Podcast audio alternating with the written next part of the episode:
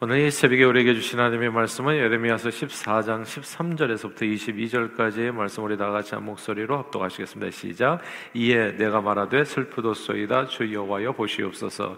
선지자들이 그들에게 이르기를 너희가 칼을 보지 아니하겠고 기근은 너희에게 이르지 아니할 것이라 내가 이곳에서 너희에게 확실한 평강을 주리라 하나이다. 여호와께서 내게 이르시되 선지자들이 내 이름으로 거짓 예언을 하도다 나는 그들을 보내지 아니하였고 그들에게 명령하거나 이르지 아니하였거늘 그들이 거짓 계시와 점술 과 것과 헛된 것과 자기 마음이 거짓으로 너에게 예언하는도다. 그러므로 내가 보내지 아니하였어도 내 이름으로 예언하여 이르기를 칼과 기근이 이 땅에 이르지 아니하리라 하는 선지자들에 대하여 여호와께서 이와 같이 말씀하셨노라. 그 선지자들은 칼과 기근에 멸망할 것이요 그들의 예언을 받은 백성은 기근과 칼로 말미암아 예루살렘 거리에 던짐을 당할 것인즉 그들을 장사할 자가 없을 것이요 그들이 아내와 아들과 딸이 그렇게 되리니 이는 내가 그들의 악을 그 위에 부음이니라. 너는 이 말로 그들에게 이르라. 내 눈이 밤낮으로 그치지 아니하고 눈물을 흘리리니 이런 처녀 딸 내 백성이 큰 파멸 중한 상처로 말미암아 망함이라. 내가 들에 나간 즉 칼에 죽은 자요 내가 성읍에 들어간 즉 기근으로 병든 자며 선지자나 제사장이나 알지 못하는 땅으로 두루 다니도다. 주께서 유다를 온전히 버리시나이까? 주의 심령의 시온을 싫어하시나이까? 어찌하여 우리를 치시고 치료하지 아니하시나이까? 우리가 평강을 바라도 좋은 것이 없고 치료받기를 기다리나 두려움만 보나이다. 여호와여 우리의 악과 우리 조상의 죄악을 인정하나이다. 우리가 죽게 범죄하였나이다. 주의 이름을 위하여 우리를 미워하지 마옵소서. 주의 영광의 보좌를 욕되게 마옵소서. 주께서 우리와 세우신 언약을 기억하시고 패하지 마옵소서. 이방인의 우상 가운데 능히 비를 내리게 할 자가 있나이까? 하늘이 능히 소나기를 내릴 수 있으리이까? 우리 하나님 여호와여 그리하는 자는 주가 아니시니까? 그러므로 우리가 주를 악망 없는 것은 주께서 이 모든 것을 만드셨 되셨음이니이다 하니라. 아멘. 사람들은 건강을 위해서 늘 정기 검진을 받습니다. 아, 엑스레이를 찍어보고 혈압 검사하고 초음파 검사하고 소변 검사하고 내시경 검사 등 이런저런 이제 검사를 받게 되죠. 이제 이렇게 검사를 받을 때 의사의 소견에 별 이상이 없습니다. 모든 것이 정상입니다 라는 말을 들으면 마치 좋은 성적을 받은 학생처럼 정말 마음이 그렇게 편안하고 기쁠 수가 없습니다. 그러나 내시경을 검사해 봤더니 뭐가 보인다던가 뭐 엑스레이 뭐가 있어 가지고 좀 더 정밀 검사가 필요하다는 말을 듣게 되면 가슴이 한쪽 가슴이 이제 철렁 내려앉게도 되는 것이죠. 우리는 항상 좋은 얘기 듣기를 원합니다. 그러니까 좀 이렇게 잘 된다. 모든 게 문제가 없다. 잘 될 것이다. 이런 얘기를 아무 문제가 없기를 그렇게 정말 트러블 프리의 인생을 살기를 우리는 기뻐하고 좋아하고 그리고 마음이 편안해지죠. 그러나 우리가 정기 검진을 받는 까닭은 의사에게 괜찮다는 좋은 말을 듣기 위함이 아니라 어디가 문제가 있으면 조기에라도 반드시 발견해서 그 문제를 해결하기 위함인 겁니다. 그러니까 이게 정기 검진을 했는데 그냥 그때 그 검진에서 아무것도 안 나왔다고 해서 좋아할 것이 아니라 정말 뭐가 있는데 발견이 안 됐다면 그거는 진짜 잘못한 것이죠. 어떤 사람은 검진을 받았는데 6개월 만에 암이 온 온몸에 다 퍼져가지고 죽는 경우도 있어요. 그러면 그 검사가 무슨 소용이 있냐고요. 그러니까 검사에서 누가 뭔가를 놓친 것이 되는 것이죠. 듣기 힘들어도 듣기 싫어도 문제가 내가 있다면 제대로 발견해서 해결하고 나가는 것이 중요 합니다.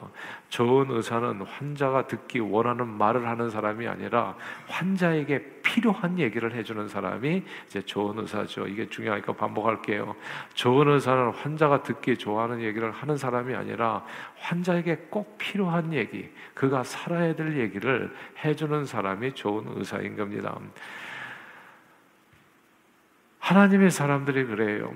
왕, 제사장, 선지자를 두었는데 왕은 실행하는 사람입니다. 그냥 엑세큐트 하는 사람이 왕이에요. 이게 상권 분리처럼 돼 있어요. 그리고 제사장과 제사장은 백성이 뭔가 잘못했을 때 그 죄를 갖다가 하나님 앞에 제대로 고백하고 하나님 앞에 제사를 해서 그 죄를 사함 받을 수 있도록 도와주는 사람. 선지자는 죄가 뭔지를 이야기해 주는 사람입니다. 이게 이게 제대로 펑션이 돼야지 그래야 개인적으로 가정적으로 그리고 교회적으로 그리고 나라 백성들이 다 잘 살게 되어지는 거예요. 그러니까 이게 하나님께서 왕과 제사장과 선지자를 두었던 아주 중요한 이유가 있습니다. 그런데 이게 선지자가 뭐가 문제라는 것을 제대로 얘기해 줘야 되는데 얘기를 못 한다면 어떻게 되겠어요? 그럼 문제가 계속 강화돼 가지고 온몸에 암이 퍼져 가지고 이게 공동체가 살 길이 이제 막막해지는 겁니다. 그래서 이 세 가지를 두셨다는 거 이걸 좀 기억할 필요가 있고 백성들도 항상 어떤 마음으로 살아야 되냐면 하나님의 말씀을 들으려는 자세로 살아야지 내가 듣기 좋은 얘기를 들으려고 하면 누가 계속 나타나겠어요? 듣기 좋아하는 고 소리를 해주는 사람들이 많아지게 되어지는 겁니다. 그러나 항상 언제나 삶을 정확하게 evaluation 아니 analyze 정확하게 분석하고 그리고 거기에 문제를 제대로 파악하고 문제를 해결하는 게 정말 건강하게 장수할 뿐만이 아니라 공동체가 함께 잘 사는 길일 수 있습니다. 1592년에 임진왜란이 일어났지요. 그리고 임진왜란이 벌어졌을 때 조선은 명나라에게 도움을 청하게 되고 아, 그리고 명나라와 조선이 힘을 합쳐서 왜군을 몰아내는데 이제 이제 결국은 성공하게 됩니다. 근데 이렇게 하는 과정에서 많은 국력을 소모합니다. 그 사이를 틈타서 조선 북방에 자리 잡고 있던 여진족이 세력을 크게 확장하게 되죠. 그래서 후금 금나라인 그 다음 나라다 해서 후금이라는 나라를 세우고 그 나라가 후에 중국 명나라를 무너뜨리고 청나라가 되어지는 바로 청나라가 되는 겁니다. 원래 여진족은 조선의 시조인 이성계 장군과 매우 각별한 사이였습니다. 여진족은 고구려와 발해에서 나왔고 어떻게 보면 우리 한민족과 같은 뿌리라고 해도 과언이 아니겠어요. 북방민족이로서. 근데 이 조선 초에 여진족은 조선인들을 그래서 존경하고 이제 부모같이 받들었었죠. 원래 우리가 이제 이게 한 가족이라는 그런 의미죠. 부모와 어, 자식과 같은 예, 그런 이제 그런 관계로서 이제 있었는데 근데 이게 임진왜란 이후로 이제 이 나라가 이제 아주 이제 강성해졌던 겁니다. 강성해지면서 광해군 때까지만 해도 광해군은 이제 중립 외교를 한 거죠. 뭐 영화에도 그런 내용이 좀 나옵니다만은 그래서 항상 강성하게 떠오르는 나라인 후군과 괜히 우리가 전쟁 좋지 않은 관계를 맺어서 백성들 간에 어려움을 겪을 필요가 없다. 원래는 우리가 같은 형제 국가였기 때문에 그냥 우리가 좋게 지내자. 이런 정책을 펼쳤기 때문에 후군과의 사이에서 큰 문제가 없었는데 그런데 인조 반정으로 인해 가지고 광해군이 폐위가 되고 나자 인조 정권은 적극적인 친명 배금 정책을 펼치게 됩니다. 그래서 후금을 오랑캐라고 엄청 무시하게 되죠. 이제 이래서부터 이때서부터 이제 관계가 깨지기 시작하는 거죠. 아, 그 그러자 이제 후금은 바로 정묘호란을 일으켜 가지고 이제 힘으로 조선을 굴복시키고 이제 형제의 맹약을 맺게 됩니다. 연이어서 이제 국호를 청나라로 고치고 조선에게 그 다음에는 군신의 예를 그러니까 이제 이게 상처를 받게 되고 서로가 관계가 악화되니까 이제는 막 힘으로 이제 강제적으로 상대를 굴복하려고 하게 된 겁니다. 근데 그때까지만 해도 오직 명나라만을 황제국으로 모신 조선 정부가 청나라를 받아들이기는 어려워요. 그래서 성나라 사절단을 크게 모욕해서 보내고 서로에게 감정의 골이 깊어지는 사이에 결국은 병자호란이 발발하게 됩니다. 청나라의 군사력 앞에 인조와 대신들은 남한산성으로 피난을 가서 45일간을 버티다가 결국 항복을 하고 삼전도에서 당 이게 청나라의 태종과 또 청군이 지켜보는 앞에서 세 번 무릎 꿇고 아홉 번 이제 머리를 조아리는 예를 올리면서 완전히 이제 굴욕적으로 굴복하게 되죠.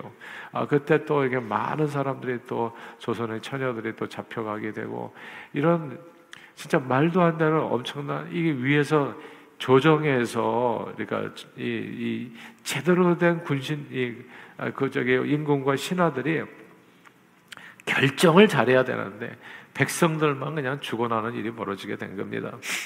사실 조선 조정은 청나라를 대할 때 이렇게까지 굴욕적으로 무너질 이유가 없었죠. 그러나 조선 대신들 간에는 국군이 수하는 청나라를 명나라를 멀리하고 불처럼 일어나는 청나라와 화해하자라고 하는 조합파와 청나라를 인정할 수 없으니 이 오랑캐 나라를 어떻게 인정할 그 앞에 구, 차라리 고개를 숙이는 것은 내 머리를 자르는 것보다도 못 저기 에, 못하다 이렇게 해가지고 명나라와 함께 목숨을 걸고 끝까지 싸우자는 주전파가 있어서 서로 대립을 하다가 이게 이제 마음산성의 그 스토리잖아요. 근데 결국은 좋은 관계를 맺고 백성들을 전쟁에서부터 구할 수 있는 기회를 놓치고 맙니다. 대신들이 명분만을 내세우고 그냥 사람들이 듣기 좋은 말만 이렇게 서로 하다가 지푸라기 같은 희망을 붙드는 바람에 많은 백성들이 전쟁으로 목숨을 잃었고 많은 여성들이 그렇게 이제 또 끌려가 가지고 몹쓸 짓을 당하고 이런 아주 엄청난 일이 벌어지게 된 겁니다. 오늘 본문에 이제 오늘 본문 얘기가 그 얘기이기 때문에 좀 말씀을 나눈 건데요. 예레미야는 남 유다 왕국이 북에서 북에서 내려오는 바벨론 제국의 공격으로 말미암아 이 바벨론 제국이 마치 청나라와 같이 불처럼 일어나는 나라였거든요. 이렇게 공격이 딱 들어오졌는데 나라가 이제 풍전동화의 운명을 맞이하게 됩니다. 그때 활동했던 선지자가 예레미야인 거예요. 그때도 역시 남유다 왕국의 안에서는 주화파와 주전파가 있었던 것처럼 야 바벨론하고 빨리 화해하자는 사람들이 있었고 아니다 끝까지 싸우자는 사람들이 있었던 거예요. 근데 우리가 이런 오랑캐들에게 우리가 그냥 나라를 갖다 속절없이 굴복하고 이럴 필요가 없지 않나. 남 남쪽에 또 애굽 왕 저기가 있잖아. 근데 애굽은 쇠퇴하는 명나라 같았거든요. 근데 애굽을 의지해서 한번 싸워보면 싸워볼 만하다. 우리는 이길 수 있다. 과거에 아수르 제국도 우리가 물리치지 않았냐. 이제 이런 환상에 젖어가지고 이제 거기서 주전파가 이제 득세를 하게 된 겁니다. 보통 이스라엘은 전쟁을 치르기 전에 항상 하나님께 여쭤보고 하나님 이 전쟁에 우리가 치러야 됩니까? 이기겠습니까? 지겠습니까? 물어보고서 전쟁을 치렀어요. 그때 역할을 했던 사람이 제사장, 선지자들이 그때 역할을 하는 거예요. 하나님 앞에 기도하는 사람들은 그래서 이게 기도하는 게 굉장히 필요합니다, 여러분. 갑자기 기도하는 게 아니라 매 일같이 기도하는 게 필요해요. 그래서 기도하기를 쉬는 죄. 그래서 저는 주의 주의 종의 첫 번째 역할은 그냥 기도라고 생각해요. 기도하지 하루도 성도들을 위해서 기도하지 않으면 저는 무슨 자격이 있는지는 알 수 없겠어요. 그러니까 이게 기도를 해서 이게 어떤 문제가 있는지를 정말 하나님의 음성을 듣고 바른 길을 갈 수 있도록 그리고 하나님의 나라에 갔을 때 한 사람도 정말 후회함이 없이 뉴저지 동산교회를 다녔다는 것이 기쁨이 될 수 있도록 이제 그 길을 인도해 주는 것이 사실 주의 종으로 세움받은 사람들이잖아요. 그러니까 제사장 선지자가 해야 될 일이 그런 일이죠. 항상 주님 앞에 무릎 꿇고 나라의 위기가 왔을 때 어떤 길을 제시해 줘야 될 건가? 근데 이렇게 일을 제시해 줘야 될 이 선지자들과 제사장들이 function이 안 된 겁니다.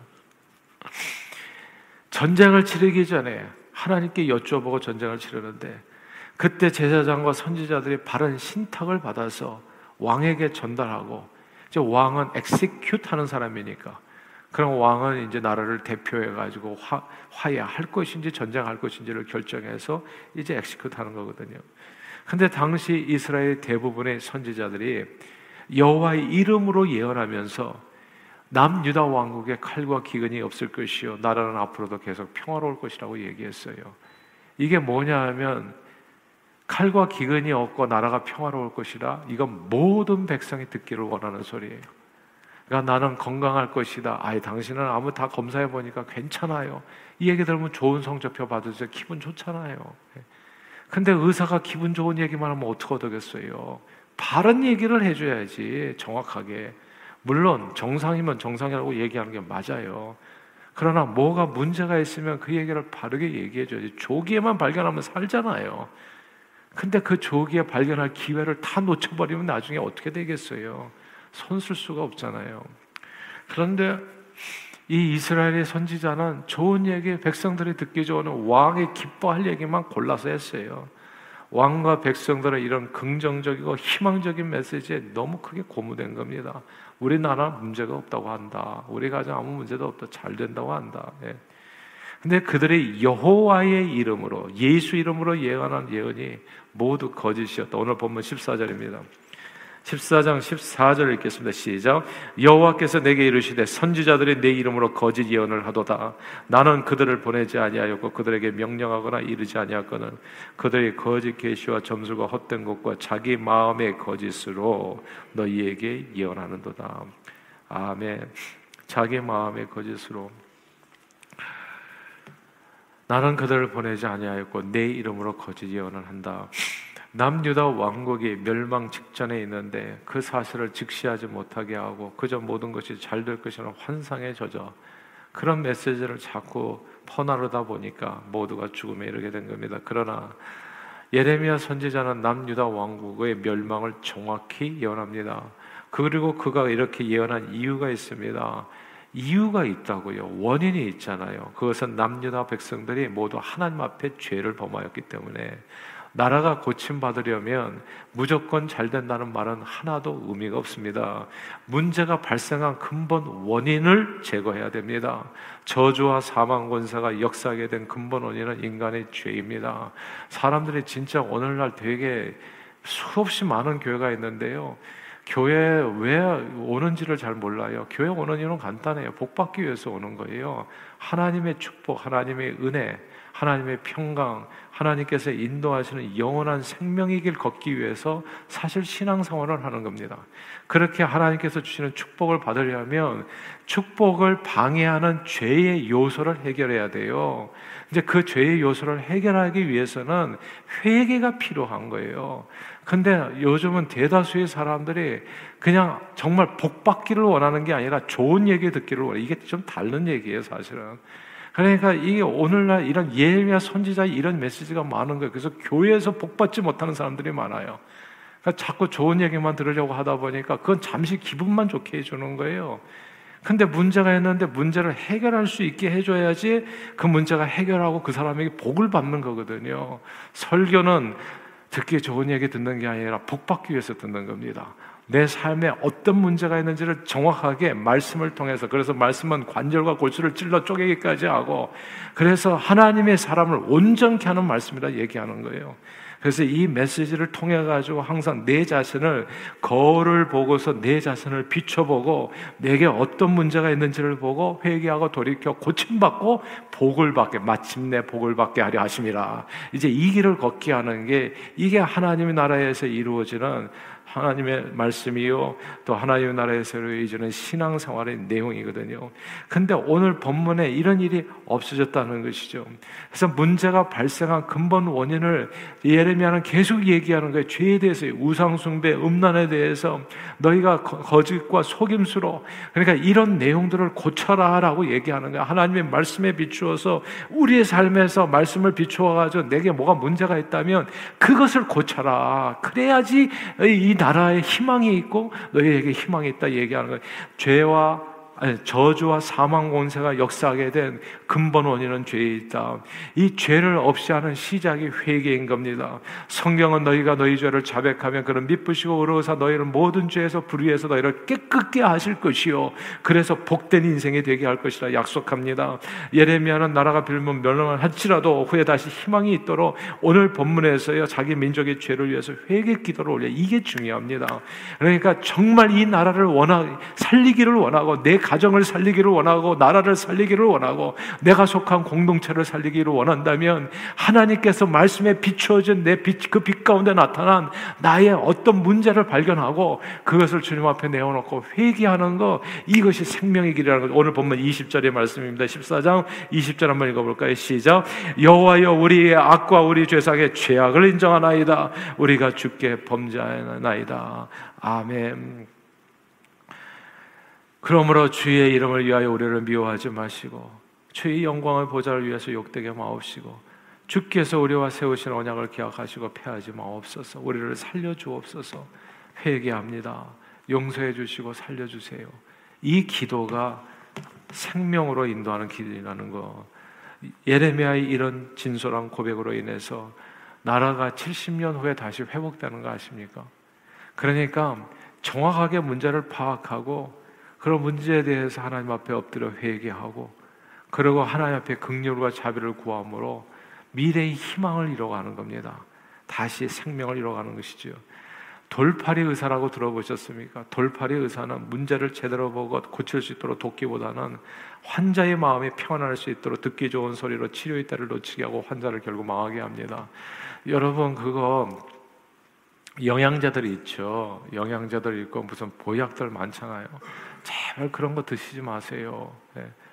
돌팔이 의사들에게 당하면 진짜 큰일 납니다. 저희 아버님이 이제 마지막 시한부 인생을 살아가니까 원 세상에 그렇게 돌팔이들이 많아요. 이거 한 알만 먹으면 낫는다는 사람이 있어요. 그한 알이 글쎄 300불, 400불, 500불이에요. 네. 그러니까 마지막 죽어가는 사람을 그냥 마지막 희망을 그걸로 이거 뭐 무슨 그런 약들 코이다 무슨 별별 약들이 다 많잖아요. 예? 그냥 무슨 이거 한 알만 먹으면 이게 다 가짜예요. 그게 다 거짓이에요. 그냥 하루 세끼 밥 영양가 있게 잘 드시고 골고루 탄수화물, 단백질, 지방 그리고 뭡니까? 예. 아 그다음에 비타민 저기 저기 그렇게 채소들 해가지고 골고루 잘 드시고 그게 전부예요. 하나님께서 주시는 가만 보니까 예. 나머지 특별한 게 필요가 없어요. 그리고 천수를 누리다가 부르면 가는 거예요. 그냥 억지로 생명을 연장할 필요가 없어요. 음. 예, 이게 근데 돌팔이 의사는 이한 알만 먹으면 낫거든. 옛날에 그 동네 동네마다 다니면서 돌팔이들 많이 다녔어요. 이것만 한번 잡숴봐 그러면 그냥 아직 삶이 다 변할 거라고 사람도 있었어요. 그런데 속아가지고 또 주머니를 터는 사람들 많았었잖아요. 환자의 마음이 평안할 수 있도록 듣기 좋은 소리로 치료의 때를 놓치게 하고 망하게 하는 그러나 제대로 된 의사는 환자 기분보다 환자를 힘들게 하는 문제를 직시하게 하고 그 문제를 있는 방법을 제시해 줍니다. 우리는 죄를 범하여 하나님의 영광에 이르지 못했지만 성경은 이렇게 얘기합니다. 회개하고 예수를 믿으면 구원을 얻게 된다. 예수 믿은 다음에 복 받는 삶은 간단합니다. 하나님의 말씀에 순종하는 삶입니다, 여러분. 늘 드리는 얘기지만 구원은 믿음으로 받고 축복은 순종으로 받는 겁니다. 하나님의 말씀을 제대로 듣고 하나님의 말씀에 따라서 순종하면 반드시 복을 받게 됩니다.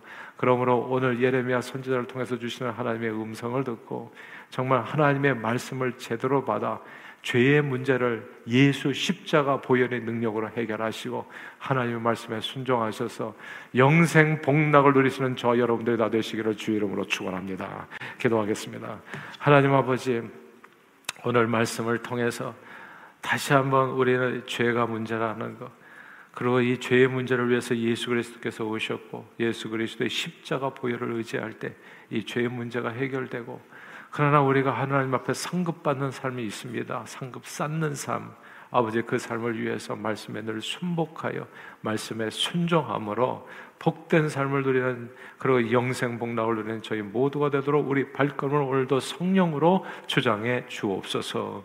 예수 그리스도 이름으로 간절히 기도하옵나이다. 아멘.